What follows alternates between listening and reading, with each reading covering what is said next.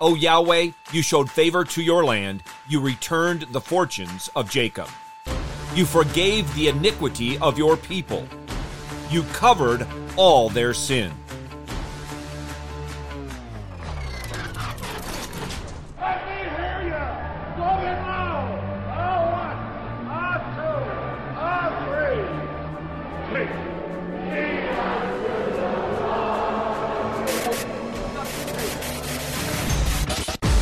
Welcome to In the Bullpen Up and Ready, a ministry of developing contenders. The call has come. You need to get up and ready now. And look who's coming up. High fly ball into right field. She is gone. The 126th Psalm is a song of ascents. Many believe it reflects on Yahweh bringing his people back to Jerusalem after 70 years of Babylonian captivity. Whatever the case, this psalm looks back and looks forward. It recalls great acts of Yahweh's mercy and asks for more. Though we read of tears and weeping, this psalm is filled with inexpressible joy and tremendous gratitude, all because of the greatness and goodness of Father, Son, and Holy Spirit. Hear now the word of God, sufficient for all matters of faith and living, as we have it in Psalm 126, verses 1 through 3. When Yahweh returned the captive ones of Zion, we were like those who dream. Then our mouth was filled with laughter, and our tongue with shouts of joy. Then they said among the nations, Yahweh has done great things for them. Yahweh has done great things for us. We are glad. Our text is the first half of this psalm, and it recalls the past mercies of Yahweh. The second half, verses 4 through 6, call for new mercies and a renewed restoration. The entirety of this psalm declares that Yahweh has done great things for his people, and his people are filled with laughter, joyful shouting, gladness, and praise.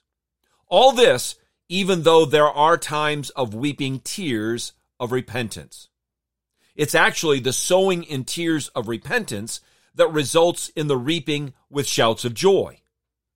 In the first verse, the psalmist expressed that the incredible deliverance of God brought about was almost like a dream.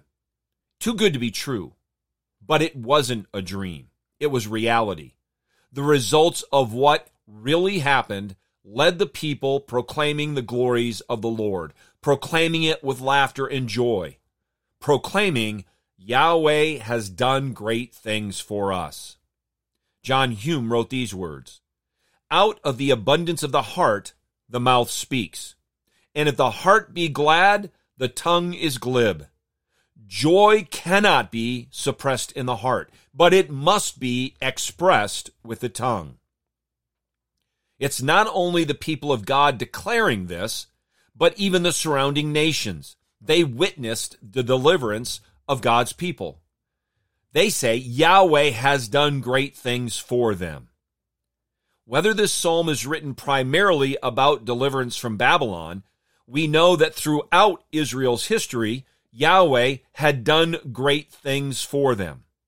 We also know that throughout the history of the world, our Lord has done and continues to do great things for his people and to deliver his people.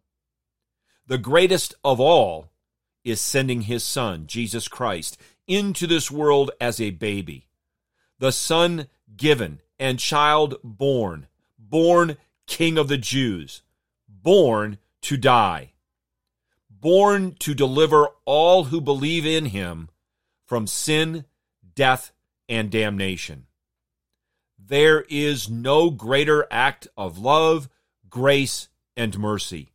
No greater reason to unite with one heart and one mouth declaring, Yahweh has done great things for us.